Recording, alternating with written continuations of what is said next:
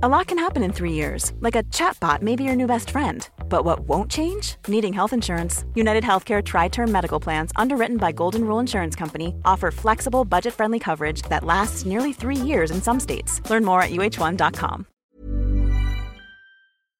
Today we've got a crazy Black Friday nuclear revenge story. We'll get to that in a bit, but first, coworker tried to ruin my relationship, so I got him deported. People do the strangest things in the name of love. This isn't a fact that I'd like to dispute because I've also done my fair share of crazies. Seriously. You think there's a limit you won't cross until you look back and see you've crossed it a long time ago. To understand this revenge story, you need to appreciate the fact that nothing hurts more than being betrayed by the ones you love the most. The ones you put your trust in and know with absolute certainty that they would never switch up on you, well, until they do. This level of treachery awakens something in you, a side of yourself that you didn't even know existed. And all you'd want, or at least all I would want, is to hit them back. This is exactly what happened between me and my coworker Zane. He broke my trust, and not only that, he stole my girlfriend too. I couldn't have that,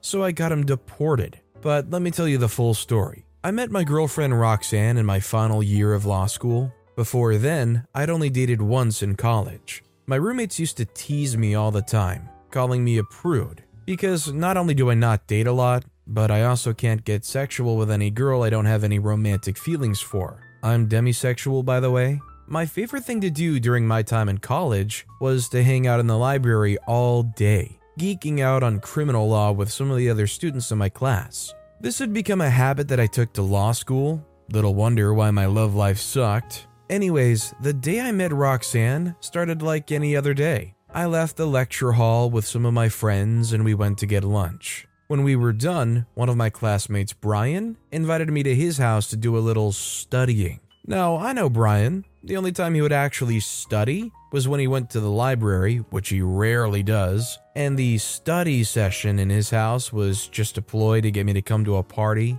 I declined and went to the library. I could never compare myself to Brian and the rest of my classmates. They were the most unserious, almost lawyers I've ever known, but still, they were all top tier students. For me, I had to dedicate a great portion of my day to studying to keep my position in the top tier. Anyways, I got to the library, picked out some tort law books, and walked to my favorite seat, which was at the end of the hall by the window. Unfortunately, as I got there, the seat had already been taken. I found that weird because usually nobody comes to that part of the library. It was kind of secluded, and that was what I liked about it the most. I was kind of pissed at first, but when I moved closer, I saw her face. I'm pretty sure my heart stopped for a few seconds as I stared at her. Red hair, eyes the color of emerald gemstones, flawless skin. She was an angel. Suddenly, I was no longer pissed. I sat on the chair right across from her, my heart racing with excitement. She looked up at me and then smiled politely. I smiled back and started flipping through the pages of my tort textbook. I wasn't able to focus, and all I could think about was how I was going to talk to her. A few hours later, she checked her watch and started to rise from her seat. It was now or never. If I didn't talk to her then, I might never see her again.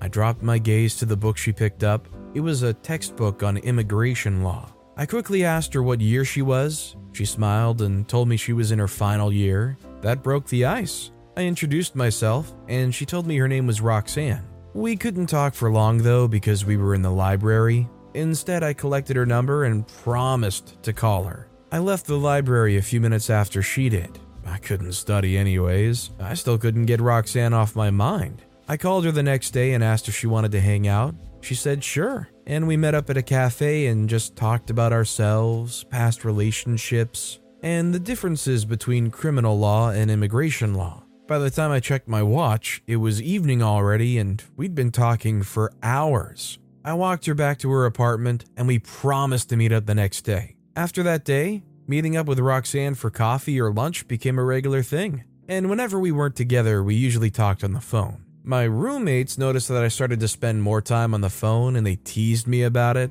Anyway, Roxanne and I started dating at the start of the final semester, and it was great. It helped that we were working on different fields of the same career because she would understand whenever I complained about my lecturer or have to stay awake all night to finish a 25 page assignment. A few months later, we graduated. I was already working as an intern at one law firm in the city, so I moved into a new apartment closer to it. Roxanne also started to work as an intern in another law firm. Her workplace was close to mine, so she decided to move in with me. A few months later, Roxanne and I sat for the bar exams, and we passed. I instantly got recruited as a junior associate in my firm. That same week, the firm hired some new interns. I instantly took a liking to one of them. His name was Zane. He was from Pakistan or India. His use of the English language was perfect, but he liked to talk in a funny accent. We became friends almost instantly. On Monday morning, I got to work and saw Zane was already seated at his desk.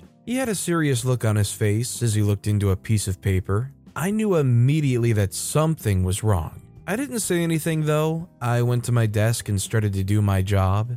Zane wasn't his normal self all morning and everybody else noticed it. During the lunch break, I walked up to him and asked him what the problem was. He waved me off at first, but I pressed further and he finally opened up to me. He told me that he came to the United States when he was a kid to visit his uncle, and since then, he just never left. He was an illegal immigrant, and he had just received a letter from a friend of his who was also an illegal immigrant. He was arrested for going past the speed limit, and he was getting deported. I understood Zane's fear if he made a slight mistake, he could also end up being deported. There weren't enough opportunities in his home country, and the best place he could be if he wanted a chance at career growth was the United States. Later that day, I told my girlfriend Roxanne what was going on. Since she was an immigration lawyer, she would know what to do, and yeah, she did. She was going to talk to some of her friends in the office the next day, and they'll figure out what to do. I didn't tell Zane about it at first because I didn't want to get his hopes up, but a few days later, Roxanne told me to bring Zane and meet up with her in a cafe during my lunch break. I broke the news to Zane and he was overjoyed. Later that day, during the lunch break, we hurried down to the cafe where Roxanne was already waiting for us. We got a booth by the window side, and the meeting started. I noticed something weird as Roxanne spoke to Zane. He didn't look as though he was listening to her. This dude was busy ogling my girl. I didn't mention anything to him though, I decided to let it go. It's just a one time thing, I thought. We got back to the office that day, and Zane kept asking questions about Roxanne. At one point, I had to tell him point blank that she was my girlfriend if it wasn't clear to him before. That ended the discussion that day. One Saturday, that is, over a week since the meeting, I was lounging in the living room playing a video game when Roxanne's phone rang. She was in the shower, so I just let it go to voicemail. The person called again, so I checked the phone. I thought it was a call from her coworker or something, but to my surprise, it was Zane. Curiosity took over, so I picked up the call. I could tell that Zane was shocked to hear my voice instead of Roxanne's. He said he just wanted to know the progress of his case. I told him firmly not to call during weekends. She had been at work all week and she needed rest. He apologized and hung up. I was pretty pissed that day, but I didn't mention anything to Roxanne. When she stepped out of the shower, I told her Zane called. She looked confused and asked me why. They didn't have any business together, till she could formally make a case for him. I shrugged it off and told her maybe he was just excited to get started. The next Friday after work, some of the workers decided that we should go to a bar to just blow off some steam. I wasn't interested, but Zane, along with a paralegal named Tanya, persuaded me to go. I knew it was a bad idea because ever since I joined the firm, Tanya had been hitting on me. She dropped subtle hints, but I usually pretend not to notice them. I called Roxanne and told her I was going to be late. We got to the club, and after a few shots, I had decided that I'd had enough. Zane decided that we should play a drinking game. Naturally, I wasn't interested in the game, but since everyone else was playing, I was coaxed into joining. I was pretty drunk after that, and when Tanya asked me to dance, I said okay. It was all going pretty well until Tanya grabbed me and kissed me on the lips. I know I was drunk, but I wasn't drunk enough to not recognize that she wasn't my girlfriend. I pulled back almost immediately, and while everyone laughed it off, I told her not to try anything like that ever again. I left the club immediately and went home. I wanted to tell Roxanne what happened, but I didn't want her to worry, so I kept it to myself. A few days later, the next Tuesday,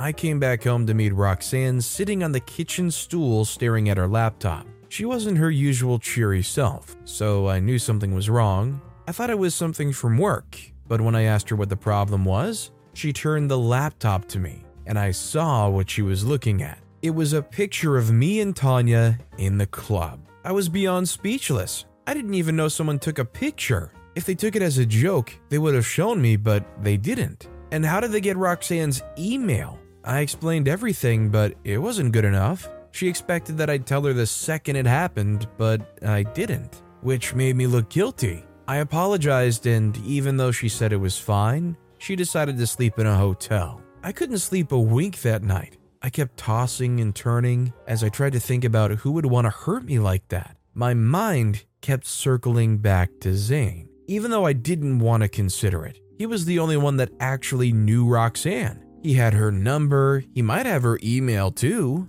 I hurried back to the living room, and thankfully, Roxanne didn't take her laptop with her. I checked the email address, but it wasn't Zane's. I wasn't convinced it wasn't him, Anybody could use a burner email. The next day, I watched Zane for the whole day, and when he left his desk to go to the bathroom, I hurried over to his desk. I checked his laptop for any evidence, but I couldn't find the burner email on the laptop, and I had to return to my desk before he came back. The next day, I asked to borrow his phone to call someone, and when he handed it to me, I quickly checked the mail. There, I found the burner email. I also took a look at his gallery and I found the picture. It turns out he took the picture and created a burner email to send it to Roxanne. I was shocked and confused. Why on earth would he decide to do that? I couldn't think of a reason why he would want to destroy my relationship with my girlfriend. I helped him with his immigration problem for crying out loud. That evening, I called Roxanne, then went to visit her at the hotel she was staying at. I explained everything to her and begged her to come back to the apartment. When she understood what was going on, she agreed to come back home. She also decided to drop the Zane case. She couldn't be helping someone that was trying to destroy her relationship. When we got home, she asked me if I was going to confront him. I told her no, because I had something special planned for him. The next morning, as soon as I got to work, I called the Immigration and Customs Enforcement Agency and reported Zane's illegal stay in the US. Then I went on my day as though nothing happened. When Zane got to work, I spoke to him as usual, and we even laughed and made a few jokes. A few hours later, the doors swung open and the agents from ICE walked in. I could see the terror in Zane's face as they walked to his table. They flashed their badge, then walked him out of the room. Zane turned to me and yelled at me to call Roxanne. I merely smiled and waved as they walked him out the door. That was the last I heard from Zane. I guess Zane let their inner desires get a little too ahead of them. This whole time, they should have been just keeping their head down and laying low until they could get some help. That said, our final. Life is full of awesome what ifs, and some not so much, like unexpected medical costs. That's why United Healthcare provides Health Protector Guard fixed indemnity insurance plans to supplement your primary plan and help manage out of pocket costs. Learn more at uh1.com. I'm Sandra, and I'm just the professional your small business was looking for. But you didn't hire me because you didn't use LinkedIn jobs. LinkedIn has professionals you can't find anywhere else, including those who aren't actively looking for a new job but might be open to the perfect role, like me. In a given month, over 70% of LinkedIn users don't visit other leading job sites. So if you're not looking on LinkedIn, you'll miss out on great candidates like Sandra. Start hiring professionals like a professional. Post your free job on linkedin.com/people today. Storytime is sponsored by BetterHelp. Nearly everyone at some point in their life will struggle with their mental health, whether that's something stressful at work, in a personal relationship, or something else. I know that I really struggled with anxiety in my early 20s, and therapy was a massive help for me. That's why I'm a massive fan of therapy and today's sponsor, BetterHelp. If there is anything in your life, big or small, that is negatively affecting you, get it off your chest with BetterHelp. It's an online therapy service that, after finishing a small questionnaire, will match you with a licensed therapist, where you can book appointments that match up with your schedule at any place or any time. And if you feel like you're not bonding with your therapist, you can switch at any point for free. Also, therapy isn't just if you're struggling with mental health. If you're looking for guidance or ways to improve your social skills, life, or relationships, it's a great judgment-free way of doing that. Get it off your chest with BetterHelp. Visit betterhelp.com slash storytimepod today to get 10% off your first month. That's betterhelp, H-E-L-P dot com slash storytimepod. Story of the day is how I made Black Friday black for my husband. The year before my husband and I got married, I caught him on a date with his ex-girlfriend and high school sweetheart. That woman has always been like a shadow in my relationship with my husband. She was always lurking somewhere in the background. It was annoying. According to my husband's version of that story, they fell in love in school. She was a grade above him, and her friends made fun of her, but she loved him anyway, and they stayed together. In her senior year, she started dating a guy from college. He said it wasn't her fault. Her mom wanted her to date him so they could continue dating when she got into college. What my husband's sister told me, however, was that he fell in love with a girl in a grade higher. He spent all of his allowances on trying to impress her and did it so well that she went out with him once. The girl had a boyfriend who was a jerk of sorts, he was also a grade higher, and they had an off and on relationship. Whenever the relationship was off, she would go out with him and they would have fun together until their boyfriend came again. And then she would go off with him, leaving my husband severely heartbroken.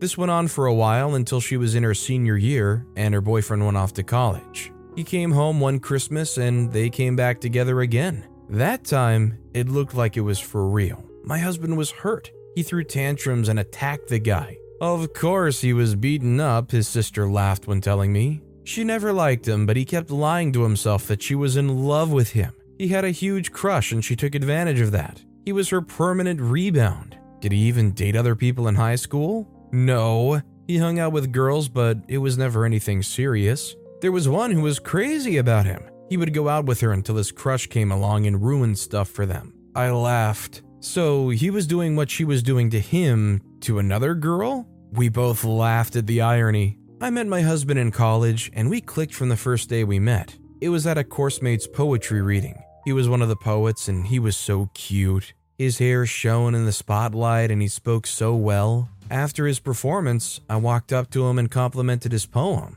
Thank you, he exclaimed with a big smile. What did you like the most about it? I said, What? My poem. What was your favorite line? I was embarrassed. The truth is, I barely even listened. I was more invested in watching him move his mouth and make eye contact with the audience. I said, Oh my goodness, I feel very embarrassed about this, but I honestly cannot remember any line. I was barely even listening, just watching. They say, It's okay, I forgive you. You're not a poetry person, I assume. I said, I'm not. I'm only here to cheer for my friend. He smiled again and left. I remember thinking that I had blown it. He probably thought I was some shallow girl, but surprisingly, he came up to me again and started a conversation. At some point, we had to get out of the house so we could hear each other better. When he offered to drive me back to my aunt's home where I lived all through college, I took it immediately and informed my friend that I was leaving. That night, he drove me home while we talked about different stuff from poetry to art to his parents not taking him seriously as a writer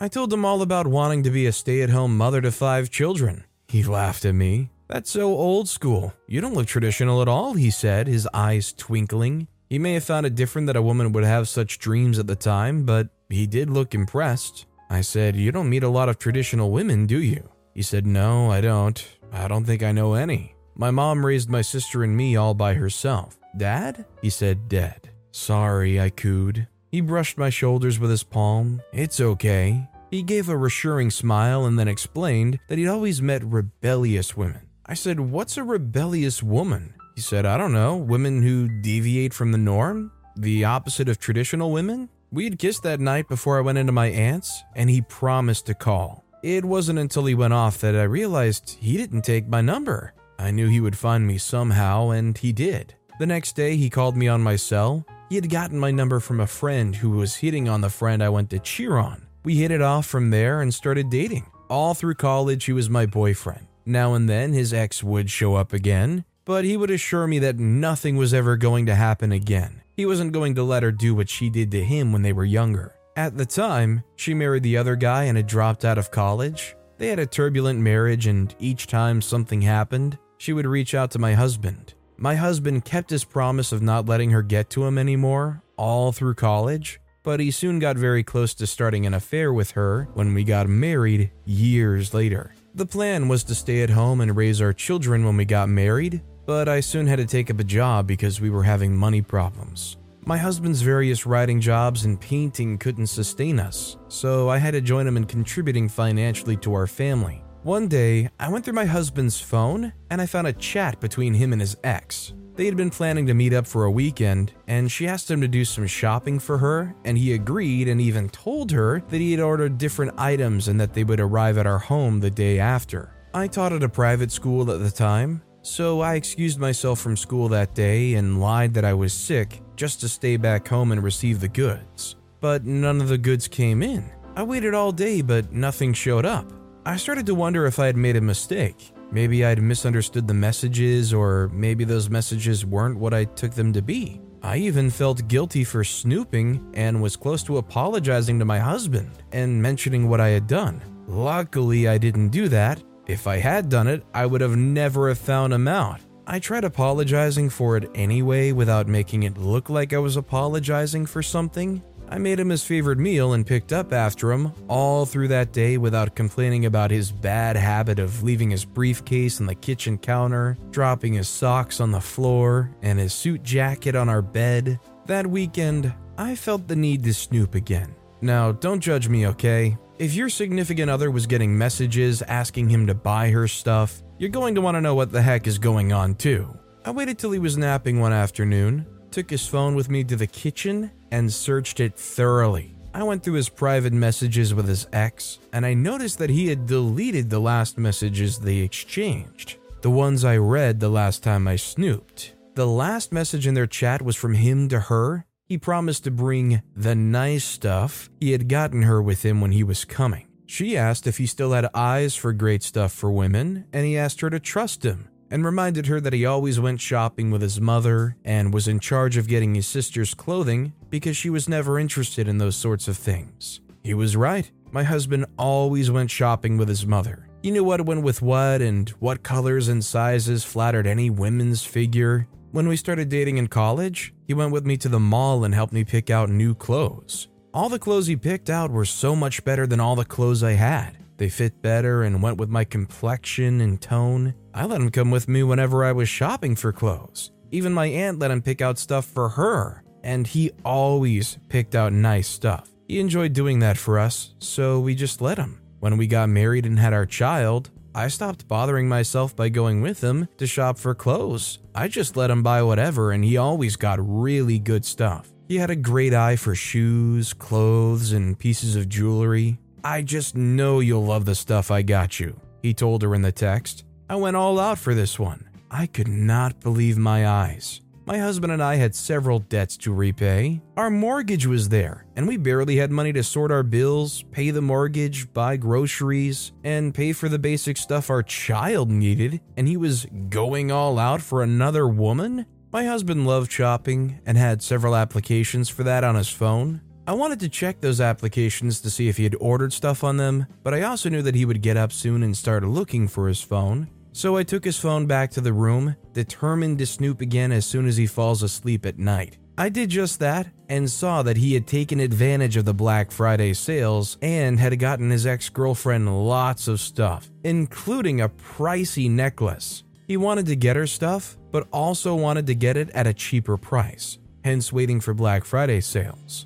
I was disgusted. It wasn't the fact that he was planning a weekend rendezvous with his ex that rattled me, it was that he was being very frivolous with money. Yes, I was hurt that my husband was cheating, but I didn't care much about that. I was honestly surprised that he hadn't cheated earlier. My dad used to cheat on my mom a lot, and she knew about it. We knew he was cheating, the neighbors knew, everyone knew. And guess what? It wasn't just him. Nearly all the kids I knew growing up had dads who were caught cheating numerous times. In all these cases, the moms never left the dads. Yes, I had sort of normalized cheating. Maybe I would have thrown a little tantrum. but I sure as heck wouldn't leave my marriage because of some high school flame. I was still livid though because, listen, we needed money. Things were tight at the time. I hadn't gotten a new dress in a long time, and my husband hadn't gotten anything either. We only focused on our son. Out of curiosity, I looked at his ex girlfriend's Facebook. I wanted to know what she looked like. I was even angrier when I saw her. She had red lipstick on in nearly every picture.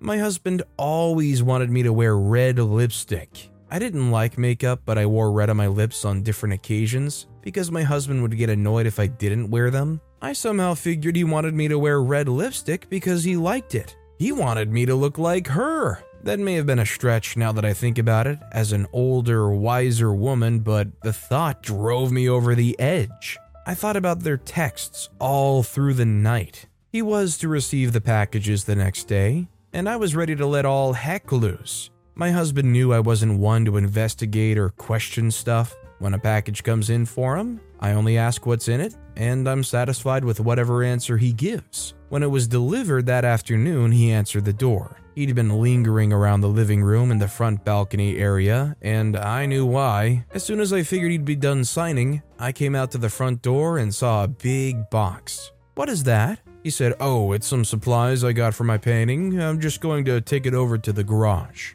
I nodded nonchalantly and headed for the kitchen, where I took out a large gallon of gas and a lighter. He was still dragging it in when I caught up with him. He wanted to ask questions when he saw me, but before he could say a word, I poured the gas all over the box. He was shocked to see me that angry and determined to do something. Whoa, he exclaimed and stepped back. If you don't get out of here, you might catch some of this fire, I yelled at him, clicking the lighter and just throwing it into the fire. I hurried back to the house while he scurried around trying to put out the fire. It was just too big for just him to handle, so he ran back inside the house in confusion. Our child was four at the time, and she didn't understand the frantic running and yelling, so she started to cry. I took her upstairs with me and locked the bedroom door. To this day, I don't know how my husband put out the fire. I don't know if he did it alone or if he got help from the neighbors. He never admitted the cause of the fire to anyone either. Of course, he had figured out that I knew what he was up to and whom the package was for. He begged and begged that I never divorce him. I told him I wouldn't, but he didn't believe me. He was too scared after watching me start that fire. He offered to go to counseling, but I refused. We'd already spent and burnt so much money. I didn't think we needed counseling. My husband reconnected with an old flame and he got distracted. He tried to escape our current reality by buying her stuff and playing sugar daddy. He needed a jolt back to reality, and I did that by literally making his Black Friday purchase black. All I can say is, OP sounds incredibly more forgiving than most people would. The whole cheating, the whole buying all this stuff for your ex, not something that many people would be willing to overlook or move beyond. But with that being said, that's all the time we have for today. Now, if you want to hear another absolutely crazy story of revenge, check out that video on the left. Or if you missed my latest video, check out that video on the right. That said, I'll see you all next time with some more stories. Planning for your next trip? Elevate your travel style with Quince. Quince has all the jet setting essentials you'll want for your next getaway, like European linen, premium luggage options, buttery soft Italian leather bags, and so much more. And is all priced at 50 to 80% less than similar brands. Plus, Quince only works with factories that use safe and ethical manufacturing practices. Pack your bags with high-quality essentials you'll be wearing for vacations to come with Quince. Go to quince.com/pack for free shipping and 365-day returns.